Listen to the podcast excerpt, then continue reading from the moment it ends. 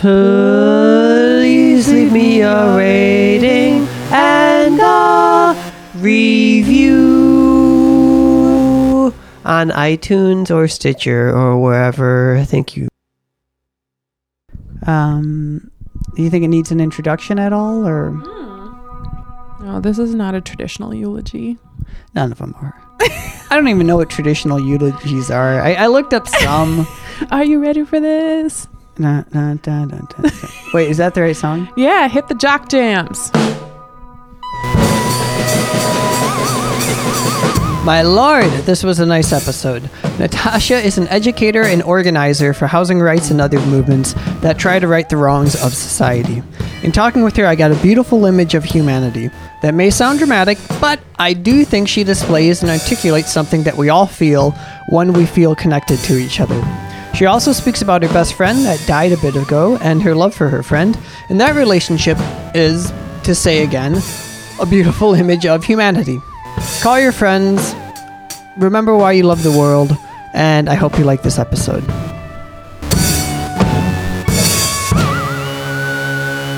And never mind, I'm gonna start over. I'm just gonna launch right into it. I don't I don't need to go into Okay. Welcome to your eulogy, the podcast where we talk to someone about their life so that we can talk about their death. Uh, today's guest is Natasha. Um, I'm going to start with a quote from her from a. Um, I, I send out some surveys beforehand to to kind of get to know the subjects a little bit better. Love. I wake up every day and care for small humans. The more love I hold in my heart for them, the more I am endeared to them, and vice versa. It is not possible to go to work at a school with a gun and love. It isn't possible to face a caravan of immigrants with a gun and love. That is a direct quote. Out of context, it sounds a little bizarre. What, what context would you like to give it? Um, just being an educator in 2018 and being asked, you know, to to do your job, to be doing your job well, to be armed. That's just it's so outlandish to me and it kind of speaks to the fact that educators are asked to, you know, care for all the needs of the entire future of our Mhm. country. Um, but then so much more. They're asked to do so much more than that, and what people ask them to do are sometimes un- very uninformed um, suggestions, and you know, having to go through and do code red drills or you know lockdown drills at school, and um, having people on top of everything, you know, academically and emotionally and and physically care for these children, but also, you know, make sure that they're their the threats are being thwarted. Yeah. Um, you know that it's somehow your fault that you're a potential victim. You know to whoever might be potentially attacking a Well- school. It's it's just ridiculous. Yeah. Um, I heard. Fun, funny. I, I remember. I think the the Dallas um, like chief of police. I think he said something like, "People keep asking cops to do too many things."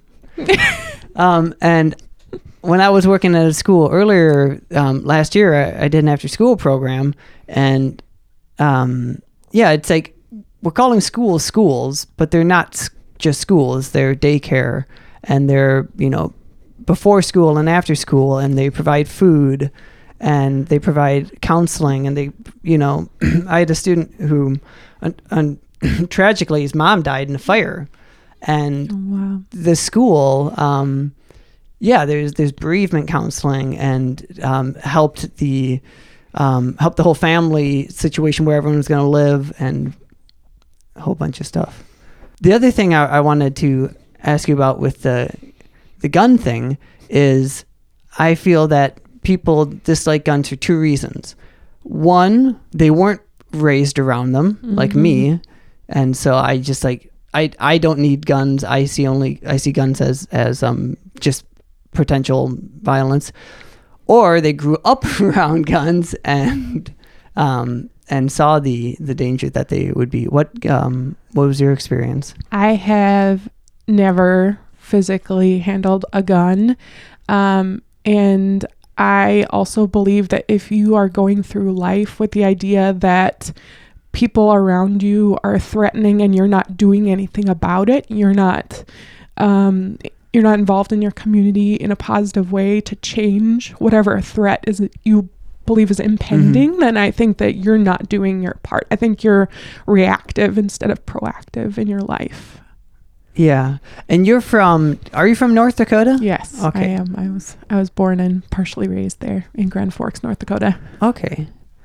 Um yeah, what what you just said kind of reminded me in high school. I had this religion teacher um, who he said the craziest analogy, and I think it's a classic analogy, um, but it's like you're standing at a river and there's you see a baby floating down, and so you jump in and you save the baby, and then two minutes later another baby comes floating down, so you jump in to save that baby.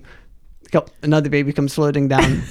and you have to decide: Am I going to spend my time saving babies or go upstream? Figure out what's happening. yeah, Pretty much. That is that is an extremely unique articulation of how I feel about that. Yes. You're not doing anything to to solve the issue. You're just saying, "Oh, I'm going to be on an island and I'm going to isolate myself and I'm going to shoot whatever hmm happens to come into my little castle." Kind of. yeah.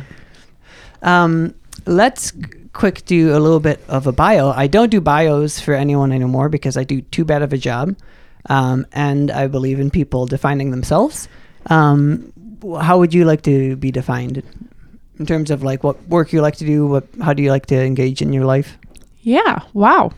So, just a summary of my entire self. Okay, no problem. um, I have um, been in the field of education for a long time professionally. Um, we did a little soundbite practicing earlier about um, what exactly my role is, which is um, currently not an instructional role. It's an operations manager role, which um, I took on because uh, when I was in the classroom, I loved the kids, but a lot of the adult culture in schools is very taxing um, emotionally.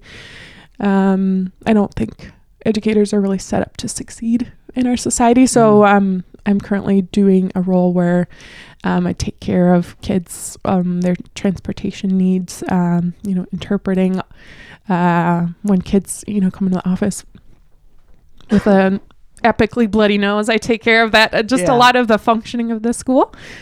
Um, so that's what I'm doing in my daily job, I guess Yeah. you could say.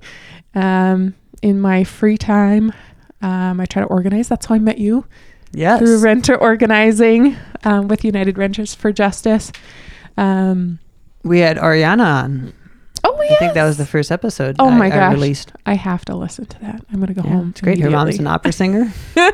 I Uh-huh. didn't know that, but I knew they're from Italy. Is that correct? Uh huh. Yeah, so that makes sense. It seems very Italian to be an opera singer. Just like a country full of opera singers. Everyone. la. Um, Yeah. Uh, so originally you're from North Dakota. mhm. Um, what is, uh, if you don't mind me asking, your uh, race and ethnicity? So that is partially a mystery and partially known to me. Um, my dad was not raised by his parents um, in Guatemala, but he um, came here when he was in his early 20s, undocumented. And um, so he is, you know, part Latinx. He has some Mm-hmm. um, Hispanic heritage, but also a part that we don't know. Potentially um, Asian, maybe Japanese. And that is one of the great mysteries of Yeah. my life is that I don't know. Um, and then my mom's side of the family is German and Irish. So I consider myself a person of color, but um, I have also, you know, a lot of ideas about my white identity and think about that all the time also. Yeah. So kind of a mixed, a mixed bag. Yeah. what, what, what, do you think about it? Um, you know, uh, it's it's really interesting. Um, a lot of people ask me what my heritage is 1st uh, Mhm. when they meet me, um, and I don't know if a lot of white people walk through life that way. I don't know. I, it is the first question people ask you like, "What's your background?" Or, and then if you if you say I'm from North Dakota, they ask you, "No, really? Why, Ah. where are you from? What, like, Yeah, why do you Where are your parents? why from? do you appear that way?" Huh. Basically, um, Yeah, of course. It, uh, nobody asked that to me, um, and I asked you mostly because um, you can't tell race through language, mhm. and so I just, you know, I think it's good for people to know, um, you know, so they don't assume like things about you, like they don't assume that you're just white because you Mhm. know you have a Midwest like regional accent. Mm-hmm. Yes, and I do. It's especially when I say North Dakota. sounds Starts to slip out. down. Sounds very Midwestern. That was that's one thing I kind of think. Um, in Minnesota, there's some like little um, racist identity because it's called the Minnesotan accent, which is really exclusively white because it's you know that Scandinavian yeah. Norwegian. Mhm. and and some of us talk like this and the oh don't. My girlfriend had had a coworker who always would say, "Don't, that's gross." yeah. Oh, you bitch. I say a lot of funny phrases.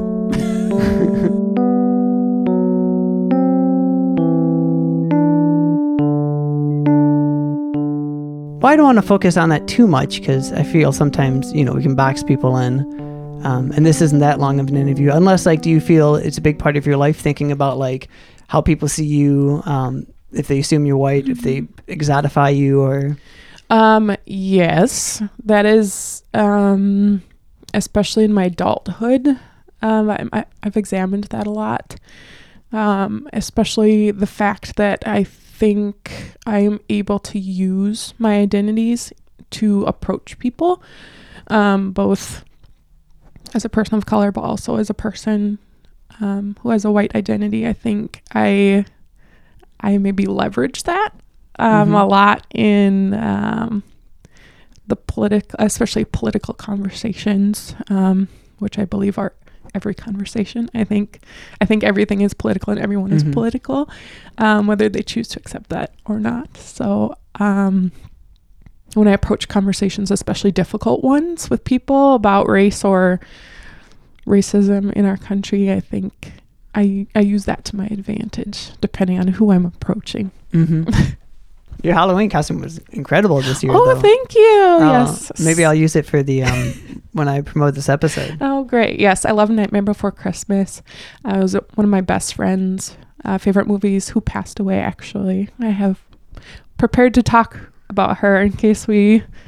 Um, Yeah. in case we bring up the topic of people who have passed, but um, I was Sally from the Nightmare Before Christmas. And that was one of her favorite movies. yes, Um, you said something beautiful about.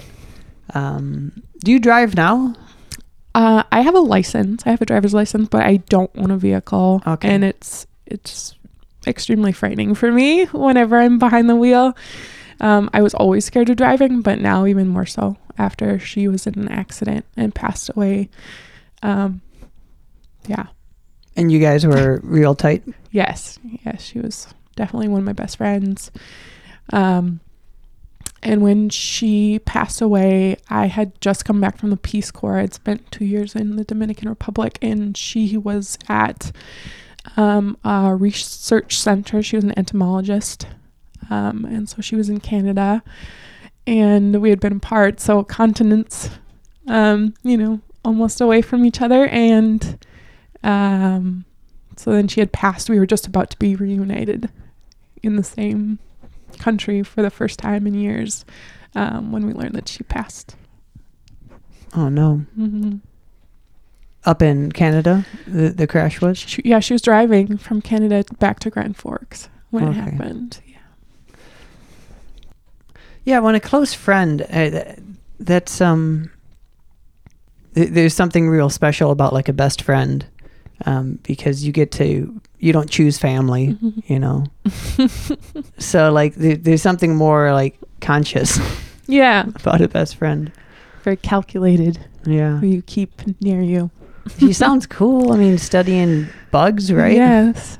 It's very important to me. So I have a bee tattoo on my shoulder. Um, me and my other two best friends went and had a had a bee on different parts of our body Mhm. tattooed for her. Yeah, it was. It's, she's probably the person who impacted me, me most that has died in my life. Um, and so, what I do during my life is um, a lot of it is in pursuit of trying to um, honor her, I guess. Mhm. Um, trying to make sure that I, you know, take advantage of all the opportunities in my life. She's a very adventurous person. Um, and she played a lot of instruments. So I tried to teach myself how to play the guitar. Um, that was on my bucket list goals. Yeah, you learned last year. yeah, I've just been, you know, starting to learn how to strum chords and and Mhm. sing because I I love that as a hobby also. So just accompanying myself, um, and it was just a way to kind of I don't know s- continue our legacy, um, so that she keeps impacting people even though she can't, you know, in the same way as she Mhm. did before. I feel that every human kind of has to. There's this compromise or this cognitive dissonance that we have to come to terms with, where we accept the smallness of an individual and the the the breadth of infinity. Um, I think I think the entire field of existentialism and philosophy is basically that. Like, how do you find meaning in in a meaningless world? Meaningless because of just um, the incredible time scale that we live in. And you work um, educating kids, um, Mhm. which just in that you know is is a massive time investment. Like they're Mhm. not going to be um, controlling society for you know a long time with organizing you know that you can't you have to play to the long term Mhm. um you know the the martin luther king quote like what the the universe the moral bent of the universe bends towards justice but it wavers before then Mhm. um and i kind of get the impression that you do have like a core belief of you know eons after you're gone Mhm. th- things will be better. Um, and that's how you get motivated to do the small steps Mhm. uh, in the face of adversity, in the face of, um, um, what do you call it when something pro- progressive happens and there's a backlash? Maybe just backlash is what I'm Mm. looking for. Mhm. Um, do you think I'm describing you correctly and how you? Oh yes, I'm.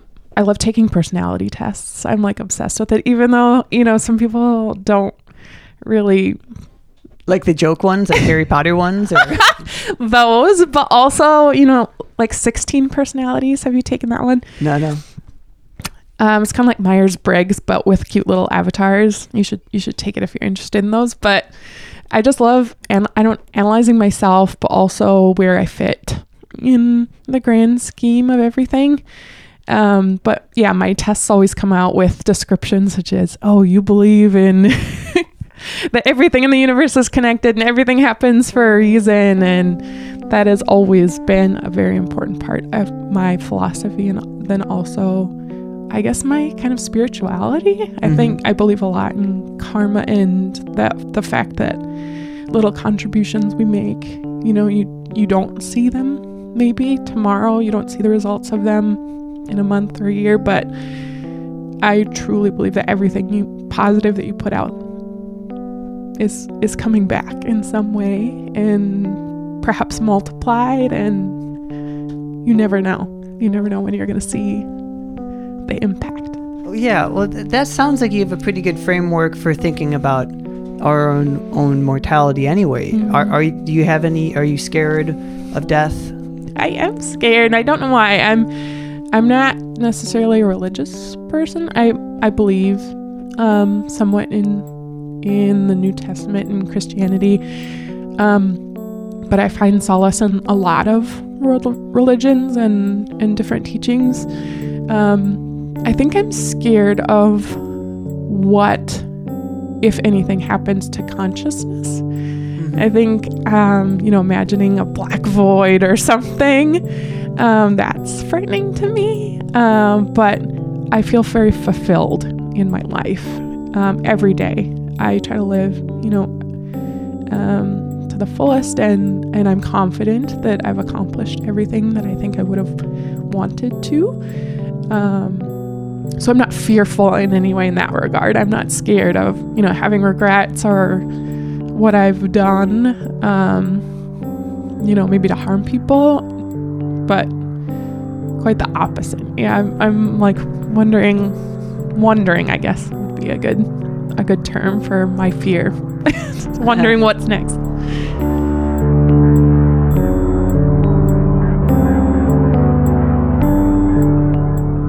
Um, that's that's so beautiful. Uh, did you always have this kind of sense of uh, purpose and uh, philosophy? Yeah, vocation is really um, integral in my life, and um, you know, I could probably be making more money or be more accomplished, maybe in another field, but um, education just every day I know that I'm important to Mhm. these to these young people um, and give them care and give them you know guidance in whatever way possible. And I go to bed at night feeling just so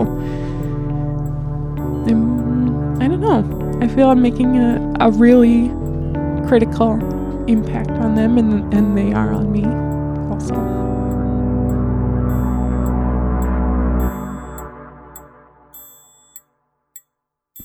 Was your what was your friend's name who died? Sarah Sarah. Mhm. Um, was she similar like this? Um, I think we were complements to one another. I don't think we had the same philosophy. She would Yeah. always say, "I don't know how you're able to, you know, go into a school setting every day and and relate to Mhm. children." She she actually detested children.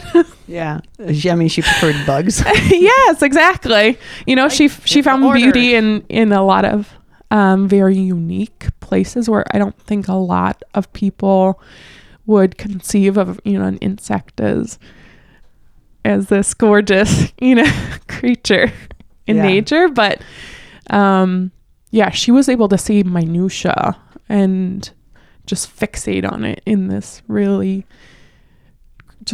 creative way. Um, That's, that's so beautiful. You guys are such a perfect team. That's it. Exactly. What a beautiful thing. but in humans, no, she wasn't as much interested in human in humankind. Yeah. One thing I was curious about is um, you, um, from my observations of you, uh, you you feel very deeply. You have a very compassionate heart. Um, the term empathy comes to mind, and I was thinking about how some of us um, just aren't like that. Uh, um, who is I can't remember. We have a shared friend who's who also um, volunteers um, and is involved with uh, Inquilinos. Um, and she was saying she was asking like, "What do you do when you have like you run out of empathy?" And I was Mhm. like, "Half the time I don't have empathy. You know, like half the time I I just like emotionally I I don't um I, I don't function that way." Um, and I guess I, I was curious as to what you think about, um because I think there's a bias towards empathy. there's like a Hmm. bias towards giving a shit, but people are strange. Some people, you know, feel very little emotionally and, and socially. Some feel quite a lot. Um, what what do you what do, do you have any feelings about that? Wow, this is incredible. I think I think I surround myself with empaths, so this is this is fascinating to me to to hear about this experience that I don't live. Um because everything affects me. Well, You know, um I don't know what happens to my kids at school. You know, I go home and cry about it. Um current events like crush me. Um, yeah, I feel everything. Mm-hmm. Um, I'm at an, an 11 on the spinal tap emotional scale, like all the time, and it's exhausting, I guess. Um, but also, I mean, I don't think I could survive any other. I wouldn't be me, you know, Mhm. if it were any other way. Um, and and that's I don't know. That's how I walk through the world. I can't imagine. And often I ask myself. Not, I'm not saying you're like some sort of sociopath or anything, because you're a lovely person. but um, just sometimes I ask myself, you know, people who are committing atrocities, like specifically like in this administration, um, I wonder what what allows them to do that to people and not feel Mhm. that the consequences or to not be able to understand that person at the receiving end um, what they're going through in in whatever tragedy that you you are contributing to Yeah. in that moment i don't understand Yeah, it, it seems like they're feelingless, but I, I actually have the theory that they feel tremendously. mm. I think I kind of have this theory that there's no difference between hate and love. hmm. I think there's just love and love plus ignorance. Hmm. You know, like people care. Like, you know, um, people who have tremendous belief, like they're like dictators Mhm. and they're they're um, populist like leaders that commit genocide. Mhm. um, people who care about things do the worst things in the world. Um, that's probably not that. I mean, that's not an actual statement because you know. I mean, your theory trademark I mean, I, I think a lot of people, a, a lot of the the hurt in the world is caused by people who who give quite a lot of shits, but Hmm. they're ignorant and they're they believe theories about um, population and they have economic theories that they believe you know like helping hurts and whatnot. Um, that that's my so it's, not that the sociopaths. I think somebody like did a and there's no good studies on sociopaths anyway, but somebody did and like most of them are just like normal people that make on average more money. but you know if you don't feel like you don't actually have an incentive to do as much harm as someone who's terrified of um, you know people seeking asylum from Guatemala. you know, like um yeah. Hmm. So you think that the I'm saying you're people the, that commit atrocities people like you are me? no.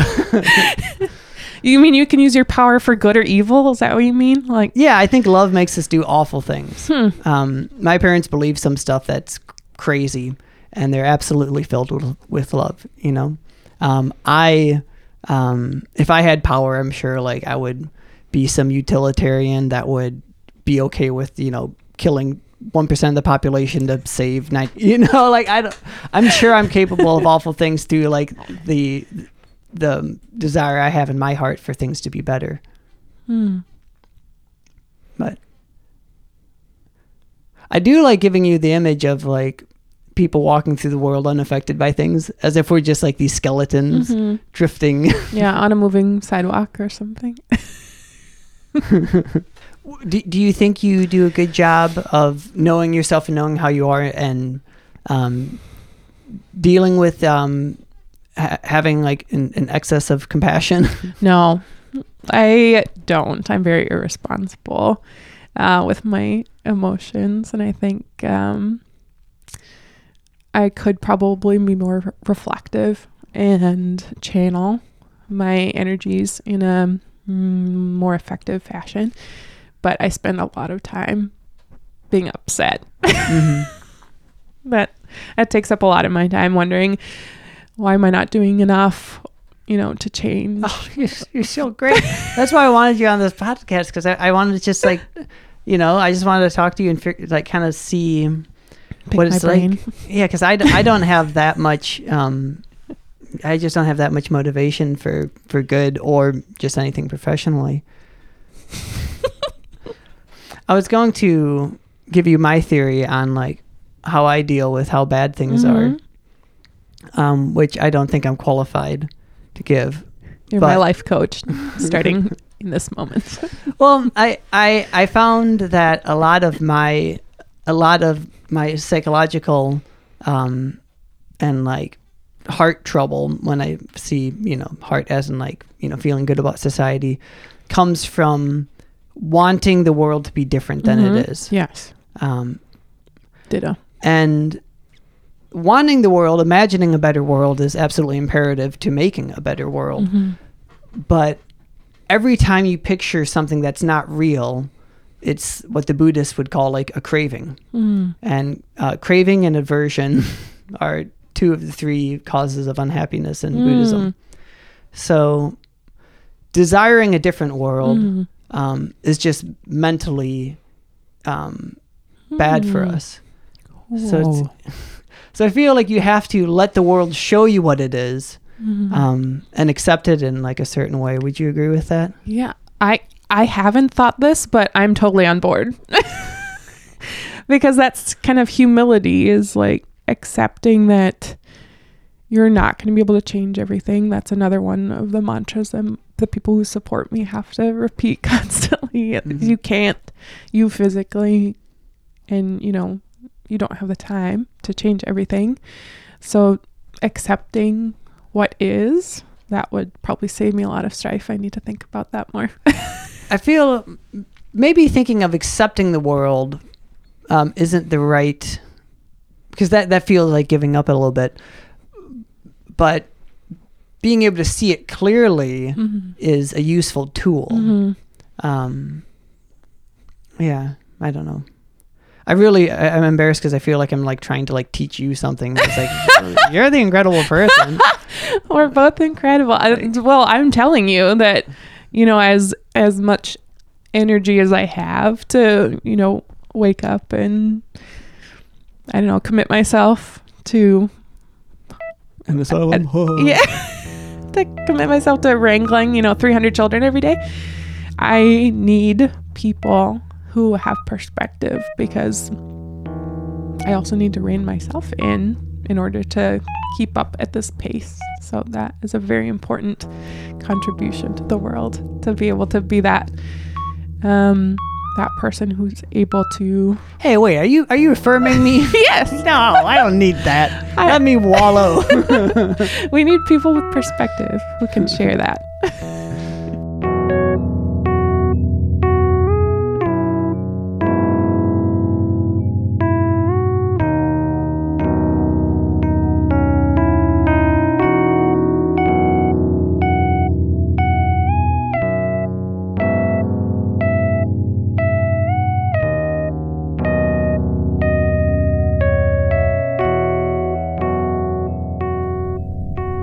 this is not a traditional eulogy. None of them are. I don't even know what traditional eulogies are. I, I looked up some, and yeah, because on this program, it's just they're always just like end cap little, you know, paragraphs or poems or whatever. Yeah, this feels more free verse to me.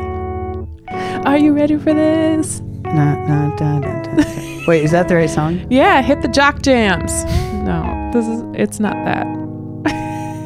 Not that energetic, I guess. Okay, Natasha tried. She tried to take advantage of her education and adored every minute of being a lifelong learner. She eagerly absorbed everything around her, from traditional school to media, always driven by the innate and gnawing consciousness that opportunity is a great blessing that those before her sacrificed to bestow upon her and she would honor them by her accomplishments. She tried her hand at a plethora of hobbies, often astounding her partner Julio with a new and seemingly random pursuit of Zumba or birdwatching or vegan baking to keep life surprising.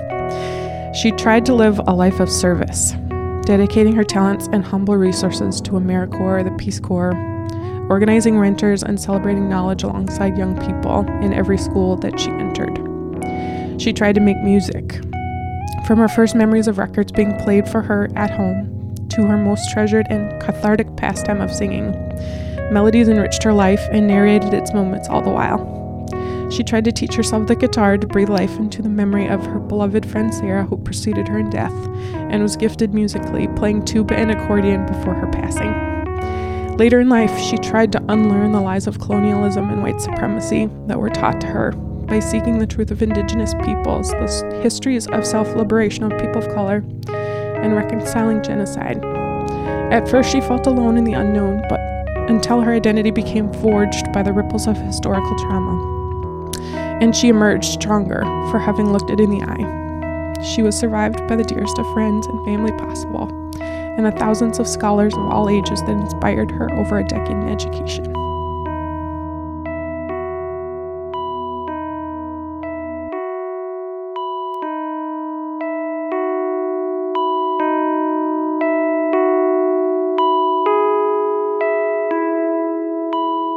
That was uh, real beautiful. I was, um, I'm not going to say I, I didn't expect something um, eloquent um, and inspiring, and I didn't say that. um, Yay, this- expectations met. it was good. Excellent. Um, this has been your eulogy. My name is Matthew Schneeman. I edited and did the music for this episode. Um, if you have any questions, um, you can email me at your eulogy youreulogymail at gmail.com. And that's it. Um, I will see you next week. And thank you, Natasha, for coming by. Yay, thank you.